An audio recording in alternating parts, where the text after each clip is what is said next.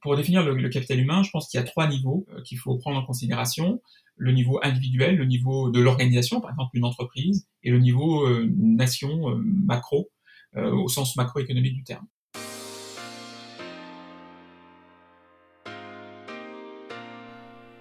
Bienvenue dans le podcast Formation Innovation, le podcast qui vous permet de passer un moment en compagnie d'experts de la formation. Chaque semaine, je m'efforce d'inviter une personne remarquable avec qui j'échange sur ses méthodes, ses outils et sa vision de la formation. L'objectif de ces conversations est de montrer que l'on peut former autrement et, avec un peu de chance, vous inspirer à appliquer leurs conseils dans vos formations. Si vous appréciez cet épisode, n'oubliez pas de donner 5 étoiles sur Apple Podcast. Je lis tous les commentaires et c'est ce qui permet au podcast de continuer à exister. Vous retrouverez les outils, livres, personnes et autres sujets évoqués pendant le podcast sur formation-innovation.com. Bonjour Joss, merci d'être présent avec moi aujourd'hui. Comment ça va? Très bien, bonjour Elliot, ravi d'être euh, ici avec toi. Eh ben, merci à toi. Est-ce qu'on peut commencer cet épisode par te présenter et nous raconter un petit peu ce que tu fais, s'il te plaît? Oui, alors euh, donc euh, Joss Roussel, donc je suis docteur en sciences de gestion, maître de conférence à l'université de Paris 8, professeur à Paris School of Business, donc et euh, dans mes centres d'intérêt euh, en termes de recherche, il y a notamment le capital humain. C'est euh, un des thèmes qui m'anime en termes de recherche. Donc un petit titre très court, ce que je vois. Donc tu fais quand même quelque chose varié. Tu n'as pas aussi évoqué Head of Programme DBA. Donc ça. Donc en ce qui concerne Paris School of Business, je m'occupe du, du, programme DBA, donc qui est un programme en fait doctoral pour des professionnels. Et donc les des personnes qui sont en activité, qui ont pas mal d'expérience professionnelle et qui euh, souhaitent faire donc une euh, recherche en, sur les thématiques du management, de, de, de, euh, du business, de la finance, en lien avec leur, leur activité professionnelle. Donc il s'agit en fait de faire un lien entre l'expérience professionnelle que ces personnes ont accumulée, qui est très significative, et puis des sujets de recherche qui sont aussi très pertinents du point de vue académique. Donc de, de relier l'académique et, et, le, et le professionnel plutôt management business, qu'on se représente bien quand tu dis beaucoup d'expérience. Euh, les personnes bah, en général euh, combien d'années on va, En moyenne, c'est les personnes qui ont euh, entre 40 et 55, donc qui ont quand même 15 à 20, 30 ans d'expérience. Donc c'est voilà, une expérience On a parfois évidemment des personnes un peu plus jeunes, parfois aussi un peu plus, un peu plus âgées, mais je dirais que le, voilà, le, l'étudiant type, le, professionnel type qu'on recrute, c'est plutôt quand même entre 15 et 25 ans euh, d'expérience professionnelle. Oui, donc ce qui est peut-être même plus haut que ce qu'on retrouve dans les MBA de manière générale, en fait. Tout à fait. Ça. Parce que la plupart de ces étudiants, d'ailleurs, sont passés par un cursus de type MBA à un moment donné dans leur euh, parcours. D'accord. Et donc, voilà, on, les récupère, entre guillemets. donc, ils ont fait 5 ans d'études, MBA, puis ensuite doctorat. Comme ça, ils sont blindés. Là, ils ont formation tout au long de la vie. C'est super. OK. Euh, donc tu as évoqué le human capital, ça va être le sujet euh, quand même principal d'aujourd'hui, parce que tu te dis expert euh, de, ce sujet. Est-ce qu'on peut commencer simplement par le définir de la manière la plus claire possible? Alors effectivement, le, terme capital humain, human capital, donc c'est une, expression qui aujourd'hui est assez souvent utilisée. on a par exemple des entreprises qui communiquent sur le capital humain, qui disent que voilà, on a une expertise dans le domaine, ou on a par exemple des, euh, aux États-Unis, on a des Chief Capital, Human Capital Officer, par exemple, hein, donc euh, des, des, des, voilà, qui, qui sont euh, une, forme de nouvelle fonction qui, qui apparaît. Euh, et comment définir cette, ce, ce, concept? Alors, c'est aussi un concept, je dirais, après la définition, qui est aussi polémique. Hein. Il faut, il faut, faut bien sûr euh, être ouvert à cette, à cette critique euh, pour comprendre éventuellement des, des, réactions qui peuvent être hostiles ou en tout cas euh, assez mal à l'aise par rapport à cette notion. Euh, alors, le, pour définir le, capital humain, je pense qu'il y a trois niveaux euh, qu'il faut prendre en considération. Le niveau individuel, le niveau de l'organisation, par exemple une entreprise, et le niveau euh, nation, macro, au sens macroéconomique du terme. Donc, par exemple, le capital humain d'une personne, le capital humain, je parle de Capgemini, et le capital humain de, la France ou des États-Unis. Alors, si on prend une personne, finalement, c'est assez simple. C'est l'ensemble des connaissances accumulées par une personne à un moment donné. Donc ces connaissances viennent d'une part de la formation qu'on a reçue euh, euh à, à l'école ou, et ou euh, évidemment dans l'enseignement supérieur. Euh, c'est évidemment euh, aussi des connaissances que l'on a accumulées au cours de la vie, euh, donc les apprentissages que l'on fait lorsqu'on est en société, lorsque je sais pas, des, des, des, jeunes enfants jouent ensemble, ils accumulent des connaissances, ils font des apprentissages, et puis bien entendu l'expérience professionnelle que qu'un salarié va accumuler ou qu'un entrepreneur accumule au cours de, son parcours professionnel. Donc tout ça, ça représente le capital humain d'un individu, d'une personne.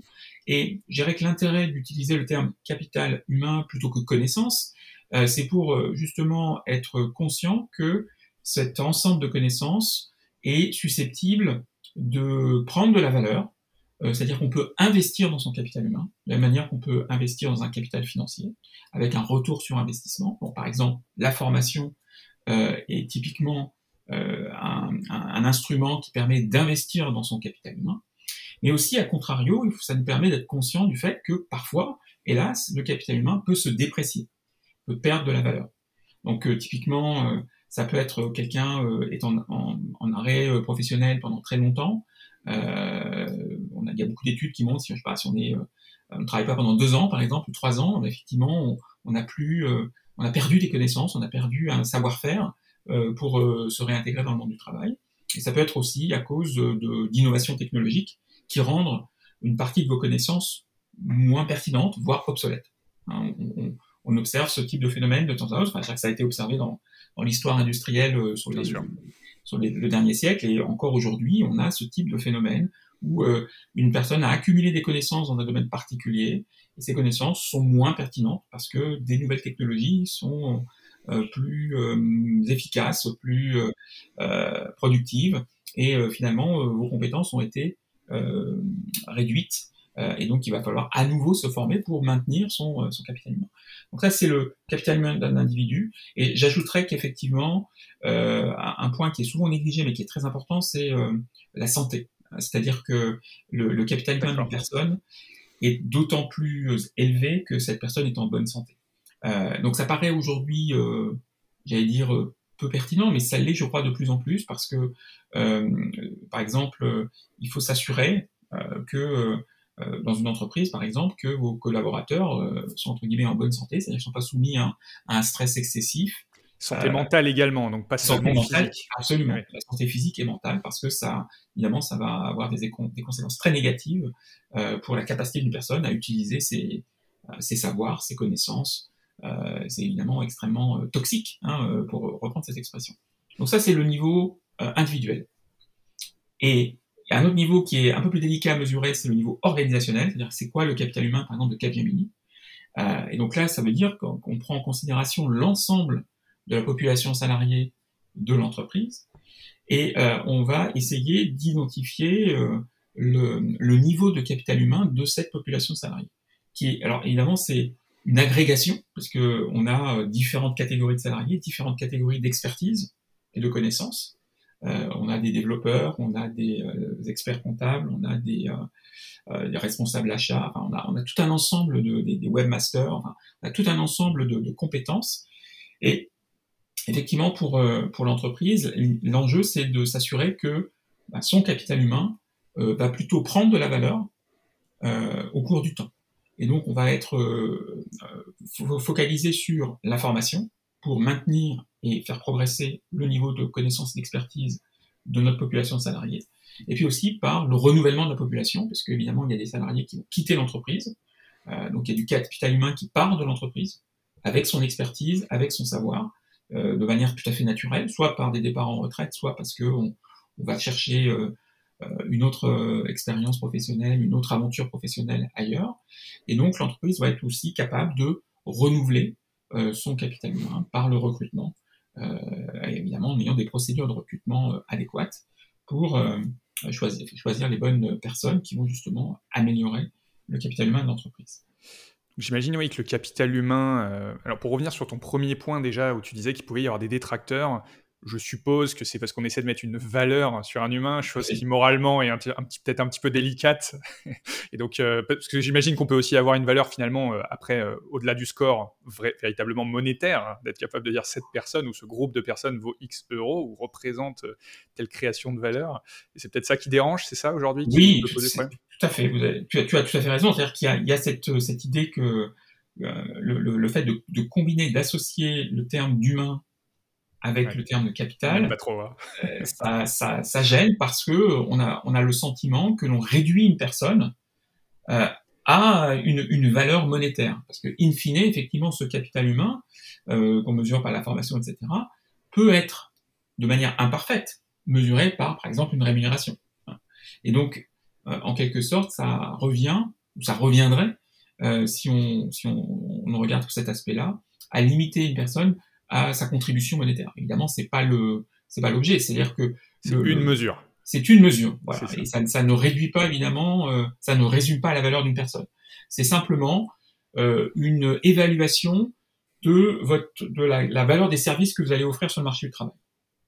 Voilà, c'est ça. Ça ne dit pas que vous êtes une bonne personne ou une mauvaise personne. On peut très bien être très bien rémunéré et être une personne euh, pas forcément de grande qualité. Je veux dire, c'est c'est euh, donc là, c'est, mais je reconnais qu'il y a cette euh, cette gêne parfois euh, lorsqu'on on, on traite du, du, terme de capital humain, qui pour autant hein, est, est, dans le paysage, si vous voulez, euh, enfin si tu veux, économique depuis les années 60, les années 50. Donc ça fait quand même euh, longtemps, hein, parce qu'on est en 2023, donc ça fait près 75 ans que chez les économistes par exemple on l'utilise. Euh, donc c'est, mais c'est vrai que ça reste un peu Bien sûr, c'est ce côté un petit peu dérangeant, mais on le fait de toute façon euh, naturellement. Quand on gère une entreprise, il faut forcément gérer de l'argent et des employés les payer. donc il y a un, il y a un nombre qu'il faut mettre, un chiffre sur, sur chaque personne, sur chaque action. Donc, donc c'est assez logique. Moi, je me pose la question de comment euh, on mesure ce capital humain pour une personne et ensuite, comment tu fais pour une entreprise comme Capgemini où il y a euh, peut-être 160 000 collaborateurs, quelque chose comme ça? Enfin, c'est énorme. J'imagine que. Est-ce qu'on fait des moyennes? Parce qu'on va pas s'amuser à mesurer chaque personne individuellement. Comment on fait dans les deux cas? Alors, effectivement, c'est là où on, a une, un vrai défi. C'est-à-dire que pour une personne, je dirais que les choses sont relativement, entre guillemets, simples, puisque euh, on peut se fier à une évaluation, par exemple, sur le parcours de la personne, euh, c'est sa formation, ses diplômes, euh, sa formation de son de la vie, son expérience professionnelle, etc. Et donc, et en plus, on peut ensuite euh, regarder finalement les rémunérations sur le marché du travail euh, que cette personne peut, auquel cette personne finalement peut prétendre. Et, est-ce que est-ce que c'est représentatif au niveau individuel? C'est-à-dire, est-ce que quelqu'un peut avoir théoriquement une valeur plus haute que, que ce qu'elle elle reçoit aujourd'hui en rémunération. Euh, est-ce qu'il y, y, a des phénomènes qui sont difficiles à prendre en compte? Par exemple, peut-être que, j'ai un doctorat, mais que euh, bah, finalement, je l'ai eu un peu, je sais pas, sur un autre champ de domaine. Enfin, j'en sais rien, un truc qui. Comment on ajuste pour tous les paramètres? Bah, C'est-à-dire qu'en fait, c'est justement c'est l'un le, le, des paramètres pour une personne, enfin, pour l'analyse du capital humain d'un individu, c'est le marché du travail qui permet du, de, de, de, donner une, une, une, une, valorisation finalement de ce capital humain. Parce que le marché du travail, c'est l'offre et la demande. On, on, a des entreprises qui demandent du capital humain et on a des individus qui en offrent. Et donc, on a euh, un point d'équilibre qui se, qui se fixe. Alors, c'est vrai que le marché du travail est un marché aussi qui est quand même très réglementé.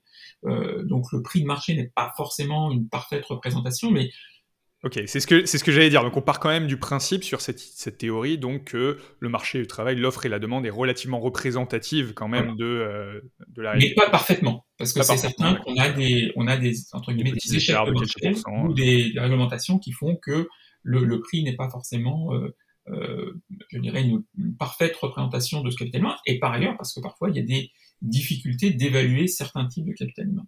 Et alors justement c'est c'est en, cela que euh, la, notion d'organisation est intéressante parce que pour, pour, évaluer le capital humain d'une organisation, comme Capgemini ou comme une autre, là c'est beaucoup plus délicat parce qu'on se retrouve avec quelque chose de très hétérogène. Une personne, c'est une personne, donc on a euh, l'expérience professionnelle, on a la formation de sept individus. Euh, en revanche, pour euh, une société comme Capgemini, on a effectivement une population salariée, on, on passe de l'individu à la population, et une population salariée qui est très très diverse avec euh, des multitudes d'expériences différentes. On, on, on a des, des, des, expertises qui sont très différentes. Et donc, la, la, le défi est beaucoup plus important. Et alors, comment fait-on? Euh, Justement, on travaille sur... Euh, enfin, je travaille avec euh, certaines sociétés euh, sur, sur, cet aspect-là, sur le, la volonté de créer un, un indice du capital humain euh, donc pour avoir une capacité de mesurer justement cette, euh, ce capital humain au niveau d'une organisation. Et donc là, effectivement, ça se base sur un certain nombre de critères, un certain nombre d'items euh, qui euh, permettent de situer le niveau du capital humain de chacun des collaborateurs, et donc ensuite, par effet d'agrégation, de donner une évaluation du capital humain de, l'entreprise. Donc là, on passe, on fait un, un, je dirais, un petit peu comme en comptabilité, c'est-à-dire que on a des transactions qui sont enregistrées euh, euh, au niveau de l'entreprise, et puis euh, on va agréger ces transactions pour euh, finalement se retrouver avec un compte de résultat et un bilan. Eh bien là, c'est un peu la même démarche, c'est-à-dire qu'on on a, on est capable de d'identifier un certain nombre d'items sur chacun des collaborateurs. Évidemment, dans un système d'information qui se fait de manière automatique, hein, c'est pas ça se fait pas de manière manuelle entre guillemets, euh, parce que c'est vu, la taille des, des organisations. Bien sûr, oui, oui. Donc c'est un, un, système, euh, un système effectivement, un système d'information. Donc généralement c'est un système d'information RH qui est également combiné avec le système, euh, euh disons comptable, système d'information tout ce qui est euh, finance, hein, finance et comptabilité. Et, et, donc à partir de ces éléments-là, on, on, a le capital humain de chaque individu et ensuite on agrège pour se faire une représentation du capital humain de l'entreprise et de mettre en évidence éventuellement des vulnérabilités, des problèmes, ou au contraire des domaines d'excellence.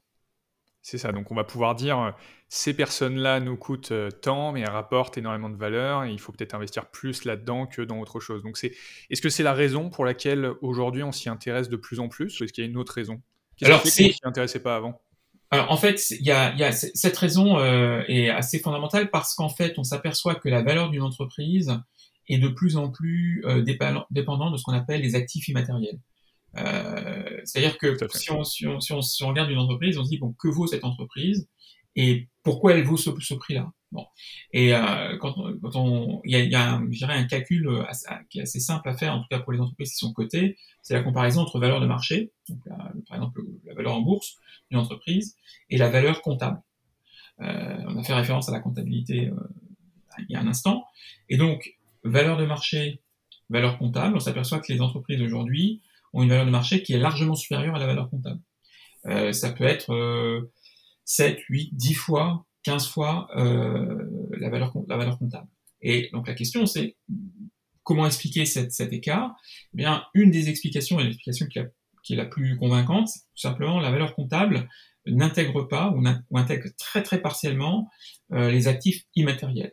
Euh, tout ce qui est euh, marque, tout ce qui est... Alors, si on achète une, marque, effectivement, on peut l'intégrer, mais si on crée une marque qui a beaucoup de valeur, euh, on peut pas l'intégrer. Donc, il y a beaucoup d'actifs immatériels, la technologie, la marque. Si je, tu déposes un brevet, par exemple, qui est génial, avec une technologie phénoménale, on peut pas euh, dire, ben voilà, ça vaut 3 euh, millions d'euros. À l'instant T, je n'ai pas créé de valeur avec. Par contre, voilà. c'est le futur. Donc, on mise sur le futur, effectivement. Et voilà. En revanche, si tu vends ce, ce, ce brevet à une autre société euh, qui l'achète 3 millions d'euros, là, OK. Le, la, oui. la, société va pouvoir l'intégrer parce qu'il y a eu une transaction. Parce que ça a été voilà. défini et parce que je ne l'ai plus, j'ai l'argent et je n'ai plus le, le, potentiel. Exactement. Et donc, on, on a cette, euh, cette difficulté euh, qui est comment évaluer les actifs immatériels. Parce qu'on s'aperçoit que les actifs immatériels, euh, les ressources immatérielles, donc marques, etc., euh, contribuent énormément à la valeur des entreprises aujourd'hui.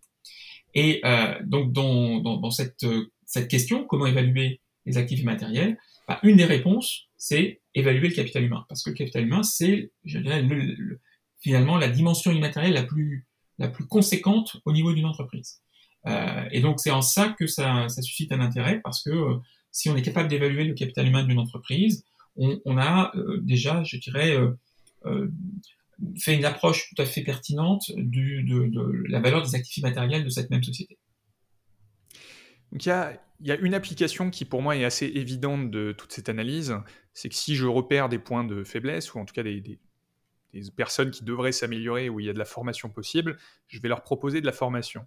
Maintenant, la question que je me pose, hein, c'est vraiment une question ouverte, peut-être que la réponse n'est pas évidente, mais c'est euh, est-ce qu'ils seraient capables de définir le, capital humain de personnes qui sont en train d'être formées? Donc, je pense par exemple aux grandes écoles de commerce.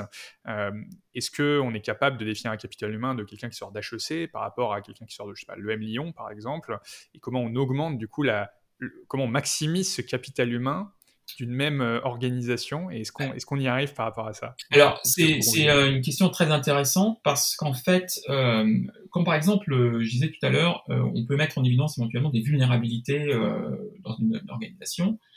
ça ne signifie pas que la vulnérabilité en termes de capital humain provient uniquement des personnes qui travaillent dans l'entreprise.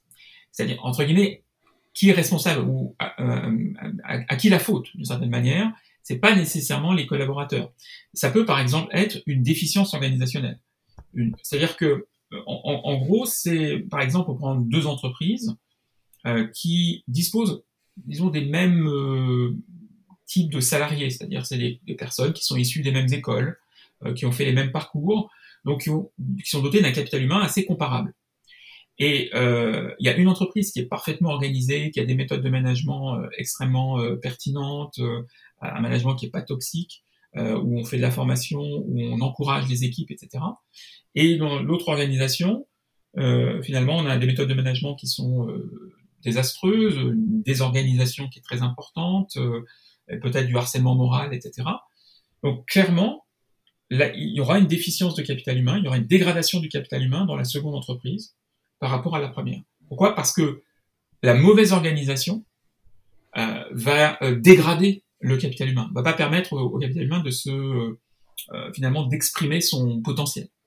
Et, et, c'est en ça que le l'indice du capital humain pour pour une organisation est intéressant parce que ça permet aussi de mettre le doigt, le doigt sur des vulnérabilités euh, qui sont le fait de l'entreprise. C'est-à-dire que l'entreprise n'a pas correctement euh, structuré certaines euh, dimensions de son, de son, de son entreprise pour justement mettre en valeur le capital humain. Et donc c'est vrai que le, potentiel d'un individu peut être, je dirais, décuplé si l'organisation est vraiment fantastique, et peut être au contraire bridé euh, si l'organisation est défaillante. Et c'est pour ça que parfois des personnes vont, partir parce que quelqu'un qui est recruté dans une entreprise, et il a peut-être le, sentiment, cette personne a le sentiment que bah, finalement il ne peut pas s'exprimer, il ne peut pas véritablement apporter ce pourquoi il a été formé, et donc ça crée une frustration euh, qui au bout d'un moment se traduit par une démission. Donc au niveau d'une école de commerce, par exemple, on pourrait se dire théoriquement que si on a euh, cinq masters, on va en prendre deux qui vont avoir une certaine organisation, deux autres qui vont avoir une certaine organisation, et puis une autre qui va être le, témoin, et on va voir qu'est-ce qui performe le mieux au bout de cinq ans, et réajuster ensuite la formation des masters à, partir de là. On pourrait faire ça. Alors c'est vrai que c'est trop euh, compliqué à faire. là, c'est compliqué parce que c'est vrai qu'on n'a pas. il faudra aller très très finement dans les données pour euh, pouvoir déterminer quel parce que là par exemple on, on, va très très fin dans la donnée parce que vous avez une école par exemple euh, HEC, IESEG, euh, School of Business bon et ensuite dans cette école vous avez différentes formations donc déjà euh, c'est à peu près possible de, faire une comparaison institution par institution en termes de formation, c'est-à-dire les euh, diplômes de telle institution par rapport aux diplômes de telle institution. Vous avez des classements, des, évaluations, etc. Donc on a ce type d'analyse. En revanche, pour le faire au niveau euh, au niveau formation, c'est un peu plus délicat. Alors vous avez quand même des classements hein, qui sont euh, comme par exemple le Financial Times pour les pour les pour les masters. Hein, vous avez pour les MSc. donc c'est c'est vrai que c'est possible de, de, de, suivre ça, mais honnêtement sur un parcours professionnel, c'est c'est très compliqué. Par ailleurs, c'est ça peut être pertinent pour quelqu'un qui est un jeune diplômé, donc qui sort de euh, son cycle de formation. Euh, en revanche, 10-15 ans après, euh, c'est peut-être moins pertinent, puisque la part de l'expérience accumulée dans le capital humain prend de l'importance. Les connaissances aussi, au sens des contacts qu'on a pu nouer, les relations interpersonnelles qu'on a pu nouer, le réseau, en fait, hein, prend aussi beaucoup d'importance. Et euh, j'irai par, par la suite, on a aussi euh, des, des, opportunités, par exemple, euh, de carrière ou des opportunités euh, organisationnelles qui font que les mêmes personnes qui sortent avec les mêmes diplômes à un, instant T, T plus 10, T plus 15, donc 10, 15 ans après, on a parfois des parcours complètement différents. parce que le capital humain, dès qu'on sort de la formation, je dirais, continue, il continue, ce, capital humain va, évidemment évoluer et va évoluer de plus en plus en fonction des expériences accumulées au sein des entreprises dans lesquelles on travaille et évidemment en fonction des, des réseaux, du réseau social qu'on a pu construire et du réseau professionnel qu'on a pu construire. Je vais revenir un petit peu sur la, notion de, score à la base sur le, capital humain. Donc là, c'est on parle de capital, de valeur, mais finalement, la notion plus générale, c'est qu'on met un, score sur un humain. Est-ce qu'on devrait scorer autre chose? Est-ce que, que la limite morale sur une entreprise, elle se débat quelques minutes, mais en réalité, il faut qu'une entreprise génère de l'argent, c'est assez logique. Est-ce que ce serait raisonnable qu'on ait un score, par exemple, de potentiel qu'on ait un score euh, de euh, peut-être pour la justice plus enclin à faire telle ou telle chose. Euh, peut-être que est-ce que notre orientation devrait être définie plutôt par un score et moins finalement par par, par nos propres choix? où est-ce qu'on s'arrête par rapport à ça? Alors, moi, je pense que c'est pas forcément pertinent de mettre un score sur une personne. En revanche, c'est sans doute pertinent de mettre un score sur une organisation, parce que le, le, pour une personne, effectivement, on a déjà les rémunérations offertes sur le marché du travail. Donc c'est déjà un signal qui est suffisamment pertinent. On a aussi bien euh, l'analyse de, euh, ce qu'on pourrait appeler un bilan de compétences. Quand, vous avez dans les, services RH, on va faire euh, un, un, bilan de compétences, par exemple, d'une personne en particulier, qui tient compte de la formation initiale, des formations professionnelles reçues, de l'expérience. En revanche, je pense que pour une entreprise, mettre un score, ça peut être très pertinent parce que ça permet de savoir où on en est, où on se situe par rapport à, euh, au capital humain qui est quand même fondamental pour la réussite de l'entreprise. Et je dirais que ça s'inscrit d'ailleurs dans euh, ce qu'on appelle la démarche ESG, hein, euh, euh en, environnement, social, gouvernance, où en fait ce qu'on appelle également la, la, la, responsabilité sociale de l'entreprise, hein, la RSE, et, et, donc cette idée que finalement euh, l'entreprise est en quelque sorte aussi responsable par rapport au capital humain de ses, euh, salariés, qui a une certaine responsabilité vis-à-vis d'eux. Euh, et donc il y a il faut essayer de construire un donnant-donnant, c'est-à-dire que le, le, les personnes trouvent évidemment leur intérêt à travailler dans l'entreprise, ils vont accumuler de l'expérience, ils vont être rémunérés, etc. Mais l'entreprise a aussi un, une responsabilité vis-à-vis -vis de ses collaborateurs, notamment en termes de formation, pour s'assurer que bah, ils sont euh, formés, qui vont pas se retrouver, euh, euh, par exemple, licenciés avec des compétences qui ont été rendues obsolètes. idée de business pour quelqu'un qui écoute ce podcast, du coup, lancer un site où on va comparer toutes les entreprises et on va mettre un, un, score euh, où on va pouvoir dire euh, booster de capital humain. Si vous allez dans cette entreprise, vous allez carburer derrière. Euh. ça serait imaginable, du coup, théoriquement, si on arrivait à scorer toutes les entreprises, comme on le fait doucement avec la RSE, hein, par exemple Greenflex qui va aider là-dessus, ou d'autres sociétés. Vous, avez, par exemple, par rapport à la RSE, vous avez des, entreprises qui sont, qui sont de, qui se, parce qu'elles ont un bon score RSE, c'est des entreprises dans lesquelles il fait bon travailler. on, a, bien sûr. on a ce type de classement. donc les, les, potentiels salariés, enfin, ils se disent, ben voilà, euh, à rémunération égale, euh, peut-être que je serais plus enclin à travailler dans cette société parce qu'entre guillemets, elle a une très bonne réputation en termes de euh, ambiance au travail, de relations humaines, etc. Et, et donc, pour ça que je pense que c'est intéressant pour les entreprises d'essayer de, d'aller dans cette direction, d'avoir un, score sur le, leur, leur, capital humain, parce que finalement, ça permet de se rendre compte à quel niveau se situe.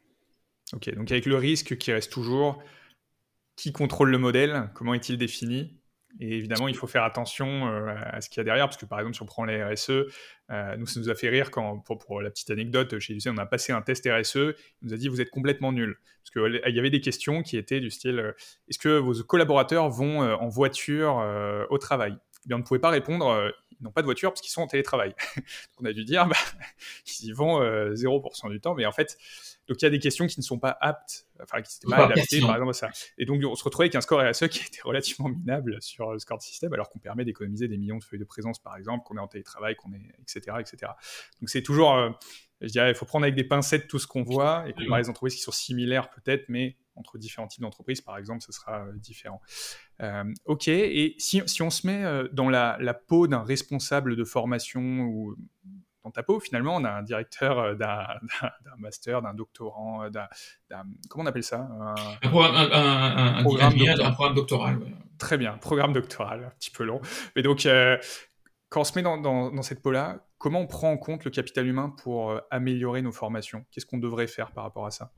Alors, en, fait, il y a euh, déjà des exigences euh, en termes de qualité des formateurs, c'est-à-dire que le, quand, on, quand on construit une formation, il faut d'ailleurs s'assurer que les artisans de la formation, ceux qui vont la finalement la dispenser auprès des étudiants, euh, bien sont à un niveau de qualification qui est pertinent, qui est conforme aux exigences de la formation. Donc là, il y a tout un dans toutes les écoles euh, de commerce, dans toutes les écoles d'ingénieurs, dans tout le, le, monde universitaire, il y a cette idée que effectivement la faculté, ce qu'on appelle la faculté, donc ceux qui euh, délivrent les, euh, formations, sont de par leur parcours universitaire, scientifique, etc., en mesure de faire ces formations. Bon, ça c'est le, premier élément. Ensuite, il y a la construction elle-même de la formation, c'est ce qu'on appelle l'ingénierie pédagogique. Qu'est-ce que on met dans la formation? De quoi va-t-on parler? Euh, Quels sont les thèmes qu'on va aborder? Et donc là, il faut que ce soit pertinent aussi. C'est-à-dire qu'il faut qu'effectivement, on apporte des choses euh, dont les étudiants ont vraiment besoin. Euh, par exemple, dans une formation doctorale, c'est comment je peux faire une bonne recherche? Qu'est-ce que ça signifie faire une bonne recherche? Et donc, quelles sont les, techniques, les instruments que je dois maîtriser pour être ensuite capable de le faire par moi-même en tant que en tant que chercheur. Et donc c'est comme ça qu'on va euh, approcher le, le, le, finalement la, formation en tant que euh, un instrument de transmission de connaissances et, euh, et donc un, instrument de d'investissement en capital humain. et si, si les, les, éléments ne sont pas correctement alignés, évidemment ça fonctionne pas. C'est-à-dire que la transmission de capital humain, le développement du capital humain plus exactement, n'est pas opérante, si on n'a pas une faculté qualifiée, et si l'ingénierie pédagogique est très défaillante, bah, évidemment, ça aboutit à quelque chose qui n'a pas beaucoup d'importance, pas beaucoup d'impact. Ok, donc finalement c'est intéressant parce que cette notion de capital humain euh, touche énormément de, concepts qu'on utilise tous les jours en formation. Donc recruter des bonnes personnes, c'est évident. Calliope vient aider là-dedans de manière générale sur la qualité. Alors c'est un gros framework, hein, c'est pas, je suis pas en train de dire que c'est euh, quelque chose de euh, miraculeux, mais disons que chaque petite action doit être connectée finalement au capital humain. Moi ce que j'entends c'est qu'on doit surtout penser à essayer d'aller vers cet objectif d'augmentation du capital humain. Et finalement, peut-être que le mesurer au jour le jour est peut-être moins important du coup, au niveau individuel. Mais par contre, sur le, long terme, moyen terme, euh, tout dépend comment on voit le, cheminement sur un, programme doctoral. Donc, euh, j'imagine, euh, au bout des trois ans, est-ce qu'on a réussi à augmenter la valeur, finalement, le capital humain des personnes? C'est ce qu'on espère. Et donc, le mesurer à ce moment-là sera, sera intéressant. Ok. J'ai quelques autres questions, mais je vois que le temps file. Donc, ce que je te propose, si c'est OK pour toi, est-ce qu'on passe aux questions de la fin que je posais à tous les ouais, c'est OK pour toi? Super. Alors, la première question, qui est peut-être la, plus vaste, c'est la formation dans 10 ans pour toi, c'est quoi? Alors, la, formation dans 10 ans, c'est euh, sans doute une formation qui est beaucoup plus euh, numérisée, beaucoup plus digitalisée qu'aujourd'hui. Que, je, dirais que le, le, le, basculement a déjà eu lieu. Euh, dans, le, dans, le, monde de la formation. C'est vrai que le Covid a été de ce point de vue un accélérateur assez extraordinaire, puisque du jour au lendemain, finalement, euh, beaucoup d'institutions de formation, des universités, des écoles de commerce, des écoles d'ingénieurs se seront retrouvées dans l'obligation de former à distance, puisqu'il était tout à fait euh, impossible de faire autrement. Et cette contrainte externe les a amenés à redéfinir, à repenser l'offre de formation. Donc, bien sûr, la formation en présentiel est toujours euh, d'actualité, est toujours extrêmement pertinente, extrêmement intéressante, mais euh, les organismes de formation, les organismes qui sont impliqués dans cette activité, euh, ont également appris à développer d'autres types de formations, des formations donc on qualifie distancielles ou parfois même hybrides quand elles combinent du présentiel et, et du distanciel. Donc je pense qu'on va aller davantage encore dans cette dans cette direction parce que c'est aussi une demande de la part des potentiels euh, apprenants, euh, parce que ça, ça, offre une flexibilité, une souplesse euh, qui est très appréciable. il y a aussi une économie en termes de transport et de temps qui est extrêmement important, notamment dans les grandes agglomérations, où il y a un gaspillage très, très significatif à ce niveau-là. Et, et, et, effectivement, ça permet aussi pour les organismes qui font de la formation de, de, de vraiment repenser l'ingénierie pédagogique, justement. Euh, on, peut, on peut, par exemple, avoir ce qu'on appelle une pédagogie inversée, c'est-à-dire on a d'abord un module euh, qui est enregistré, qui est ce qu'on appelle en asynchrone, hein, voilà, on a un cours enregistré, et ensuite on a les, étudiants, les apprenants ont pris ce cours, et ensuite on a des sessions en live, en, synchrone, où on va pouvoir répondre aux questions, faire des cas, etc. Et donc avoir une, approche qui est un petit peu différente de ce qu'on a dans un cours en, en, en présentiel.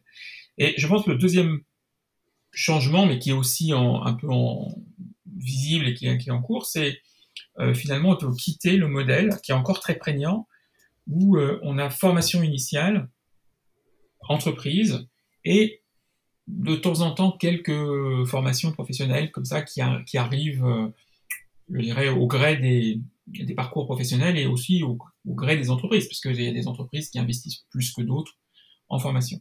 Et donc cette, euh, euh, disons cette, cette organisation où on se forme pendant en gros les, ça, dépend de quel niveau on, souhaite atteindre, mais une vingtaine d'années ou 25 ans euh, de sa vie, hein, où on passe euh, beaucoup de temps finalement dans des institutions de formation, de la maternelle à l'université ou dans une école, et ensuite on travaille, on va, occuper un, des responsabilités professionnelles.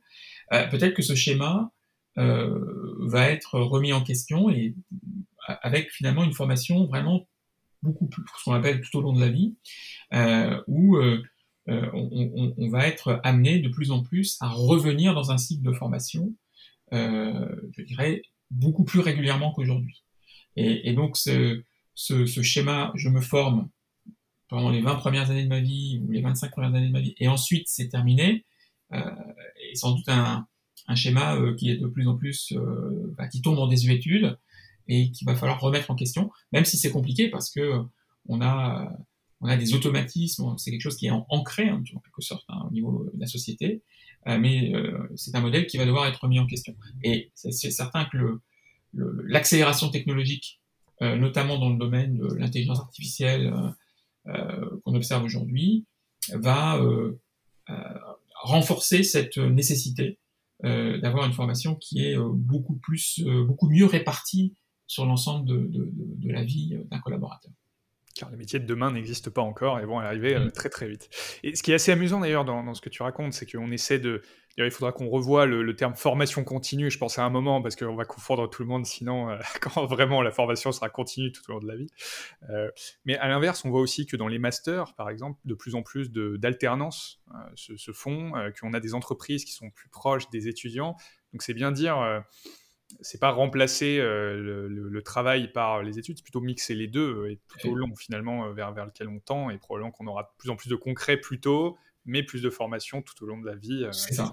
Ça, on le voit. exactement. C'est vrai que le développement de l'alternance est une très belle illustration de, de, de, ce phénomène, puisque là, on a une hybridation entre l'accumulation d'expériences professionnelles assez tôt, ce qui est très très bien pour, pour, les, pour les étudiants, et aussi pour les entreprises, parce que ça permet de d'être très vite confronté aux étudiants et de se connaître en fait tout simplement. Hein. Et puis euh, c'est un phénomène qui est aussi euh, extrêmement euh, intéressant pour les étudiants hein, parce qu'au-delà de, l'accumulation d'expérience, il y a aussi le fait de pouvoir se rendre compte de ce que sont les horizons professionnels, de ce que sont les métiers entre guillemets. Et, de se faire une idée, est-ce que ça me plaît, est-ce que, c'est, quelque chose qui me, convient ou pas et de, de, de, le faire relativement tôt. Donc ça, c'est quand même euh, très, très pertinent. Est-ce qu'il y a une personne qui t'inspire dans l'univers de la formation que tu suis euh, régulièrement, que tu as envie de nous recommander simplement?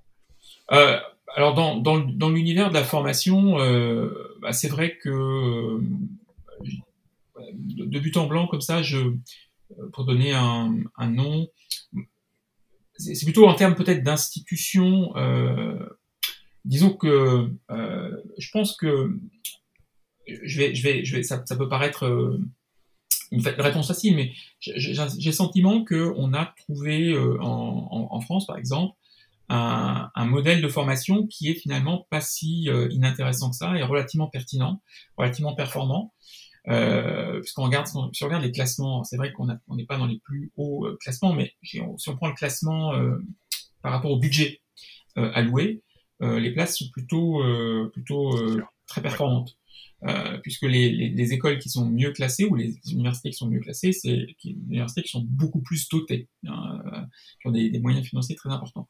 Donc je pense que le modèle de formation français est, est, relativement pertinent. Mais ceci dit, il y a quand même des, lacunes et des, des enfin, je dirais pas des correctifs, mais des réformes sans doute à, apporter, parce qu'en fait, il y a des, il y a, des, disons des, des zones d'ombre, enfin disons, il y a des, une, un, paysage qui est euh, euh, finalement euh, ambigu, au sens où on a des domaines d'excellence, au niveau de la, notamment de l'enseignement supérieur. On regarde par exemple les classements, les MSI, Financial Times, il y a beaucoup de MSI d'écoles françaises qui sont bien classées.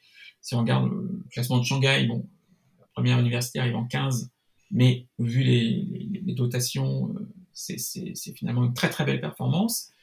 Euh, donc on a des domaines d'excellence euh, au niveau de la formation, mais on, a aussi euh, un problème euh, qui est, euh, disons, une, formation qui n'est pas adaptée à, toute la population, par exemple des jeunes. et donc on a par exemple une baisse du niveau dans certaines matières fondamentales. Et aussi, et ça c'est un, point qui a été mis en évidence par l'OCDE, une, une, baisse aussi du niveau euh, des adultes, de la, formation des adultes. C'est-à-dire que parce que sans doute il n'y a pas suffisamment de formation justement euh, tout au long de la vie, euh, on a un affaissement du niveau des compétences de, la population salariée. Et, ça, c'est un, problème effectivement. Pour, qui va s'accélérer. pour, pour le capital humain des entreprises. Et donc, le, le voilà, il y a, y a cette c'est ce message un peu ambigu, c'est-à-dire euh, on a effectivement des domaines d'excellence, mais euh, j'irai un affaissement dans, dans, certains domaines. Et euh, je pense qu'il faut en prendre conscience. On a, on a, par exemple les classements euh, PISA, euh, classements internationaux hein, qui, ont, qui, ont, été assez, assez durs pour, pour le, le, système de formation français. Et on a aussi des études qui montrent que le, la formation des adultes est un petit peu négligée. Donc voilà, ça, ça renforce la nécessité de mettre l'accent sur la formation notamment des adultes parce que euh, les, les, les, vagues technologiques qui arrivent euh, vont euh, mécaniquement euh, détruire une partie des, des, compétences de certaines personnes. C'est-à-dire qu'il y a des, des, compétences qui vont devenir obsolètes. Et donc, il faut euh, en prendre conscience et investir dans le capital humain de ces personnes pour leur permettre de d'être à l'aise dans d'autres emplois, dans d'autres métiers. On a complètement bifurqué sur la première question. C'est pas grave. Allons-y sur la suivante. Est-ce qu'il y a un livre que tu as sur ta table de chevet? Euh, alors le livre sur la table de chevet, c'est, euh, enfin que je suis en train de lire, c'est euh, le, le, le, titre du bouquin, c'est The Next Civil War, donc la, la prochaine guerre de sécession. Donc le l'auteur, c'est, il s'appelle. C'est bien qu'on l'évite. Absolument. Donc euh, je crois que ça s'appelle March, euh, M-A-R-C-E. Euh, je vais juste le vérifier rapidement. Voilà, c'est ça. Euh, c'est Stephen, euh, Stephen March, euh, The Next Civil War. Donc c'est un, un, ouvrage justement qui, alors qui est pas complètement lié au capitalisme, mais quand même parce que ça, ça, montre en fait que l'extrême polarisation de la société américaine aujourd'hui, euh, cette espèce de quasi-guerre civile culturelle hein, qu'on peut euh, percevoir euh, pour les États-Unis et dans quelle mesure ça pourrait déboucher sur euh, la prochaine guerre de sécession, alors même si elle prendrait pas la, la même, même, la même forme que la, la précédente. mais voilà, donc c'est c'est vrai que c'est quelque chose qui qui est inquiétant et qui qui montre que finalement nos sociétés très avancées, très complexes, sont aussi très fragiles. Euh, elles sont fracturées euh, multifracturées et les, lignes de fracture sont, sont multiples. Et, euh, c'est vrai que le, dans, cet, dans cet ensemble, le, par exemple pour les États-Unis, c'est vrai qu'il y a un, point justement qui est lié au capital humain, c'est que euh, à la différence de ce qu'on a en Europe, euh, une différence euh, pas parfaite, mais, mais qui est quand même assez significative, le coût de la formation aux États-Unis est, est l'enseignement supérieur est énorme et vraiment euh, complètement euh, délirant. Ça a augmenté de façon considérable depuis les années 80 jusqu'à aujourd'hui. Et, euh, et, donc il y a un gap qui se qui se qui se qui s'est ré, réalisé entre les gens qui ont un enseignement supérieur, enfin, qui sont diplômés de l'enseignement supérieur et ceux qui ne le sont pas. Et donc avec des, écarts de, qualité de vie en fait qui sont qui sont considérables. Et c'est vrai qu'il y a le coût de la formation est, très important, au, point où d'ailleurs on a beaucoup de personnes qui, des, jeunes diplômés qui ont des dettes étudiantes énormes, donc qui pèsent évidemment ensuite sur leur capacité à, entrer dans la vie active, euh, s'acheter une maison, euh, etc. Enfin, fonder un foyer. Enfin, il y a toute cette, euh, toute une, un ensemble de conséquences qui, euh, qui, qui, qui, qui, suivent cette, cet endettement prématuré en quelque sorte. Hein. On se retrouve avec 150 000 dollars de dette à 22 ans. Euh, c'est euh, c'est un peu c'est un peu compliqué comme comme démarrage dans, dans, la vie et, et, et l'écart donc entre les diplômés et les non diplômés euh, ça croît donc ça crée aussi un ressentiment euh, dans la population qui est qui a été entre guillemets laissée pour compte notamment dans un contexte où une grande partie des emplois et des compétences euh, qui avaient fait finalement la prospérité des personnes peu diplômées euh, ont été euh, éliminées par, par la mondialisation.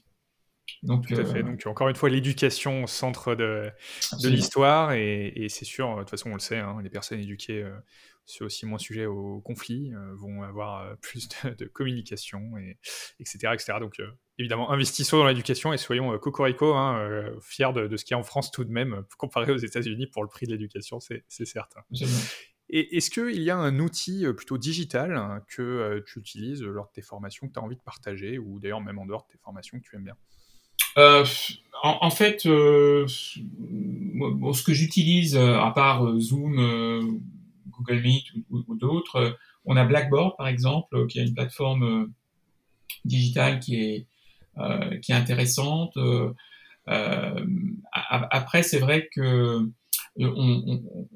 moi, j'ai participé par exemple à des enregistrements aussi, donc euh, parce a, j'ai beaucoup fait de, cours euh, en, digital, mais en direct, entre guillemets, en, live, donc avec des supports euh, divers, des sondages, etc., pour animer la séance, et également des enregistrements. Et c'est vrai que les enregistrements, c'est un petit peu différent parce que c'est ça demande une scénarisation différente, ça demande aussi une préparation un peu plus, un peu plus intéressante. Donc là, je pense que euh, j'aimerais qu'il y ait peut-être des, outils, alors il y en a peut-être, mais que je connais que je connais pas, mais qui permettent par exemple de faire euh, de l'enregistrement euh, de, haute qualité euh, sans nécessairement passer par un studio. parce que c'est vrai que la dernière fois on avait fait un avec un avec un studio, donc il y a une contrainte forte. Mais voilà, le même budget, c'est sûr. c'est pas pareil, voilà, exactement. Et euh, autrement, voilà, Black, des, des, des outils comme Blackboard, je remarque d'ailleurs qu'ils évoluent, ils, ils, il se bonifie entre guillemets au, au cours du temps. Euh, en l'espace de 4 ans, par exemple, c'est vrai que euh, l'outil est beaucoup plus euh, performant aujourd'hui qu'il y a 4 ans. Euh, et, voilà, donc ça c'est, j'ai un peu, j'ai un peu testé ces, ces différents outils, et, et je pense qu'il y a encore, il y a encore des choses à faire pour pour rendre finalement cette, ce mode de communication plus plus pertinent pour les apprenants. Euh, ok. Donc, pensez un peu plus aux apprenants, peut-être, lorsqu'on développe ces outils. Très bien. Est-ce que euh, tu peux nous dire où on peut te trouver digitalement plutôt?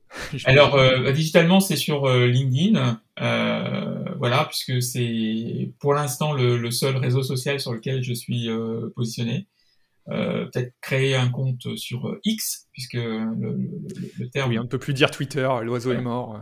Voilà, Twitter est longue vie à X, donc euh, c'est pour, euh, pour utiliser cette, cette expression. Voilà, donc sur j'ai un compte euh, LinkedIn, donc on peut entrer en contact euh, avec moi par ce, par ce biais. Ok, très bien. Merci Jos d'être passé dans le podcast. Est-ce que tu as un dernier mot pour clôturer cet épisode? Ben oui, peut-être le, le, dernier mot, c'est euh, capital humain, innovation, hein, puisque l'innovation c'est un, un, thème, un thème qui est euh, qui est cher, et c'est vrai qu'on peut pas envisager d'innovation euh, sans capital humain, parce que ça, l'innovation ne n'est pas quelque chose de, de, entre guillemets de naturel, hein, ça ne ça ne pousse pas euh, euh, sur le sol. Il faut euh, pour euh, l'innovation que l'innovation soit là, il faut qu'il y ait des personnes très bien formées, motivées. Euh, il faut qu'il y ait un cadre qui encourage la prise de risque euh, et donc l'acceptation d'échecs. parce que ça, ne peut pas aller l'un sans l'autre, et évidemment investir dans la formation.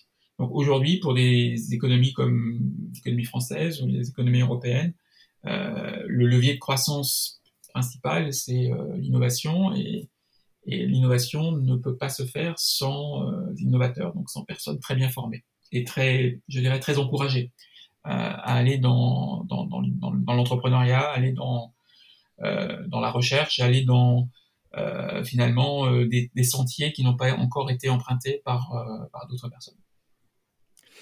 Merci beaucoup et puis je te souhaite de belles formations et, et à la prochaine. À la prochaine. Au revoir.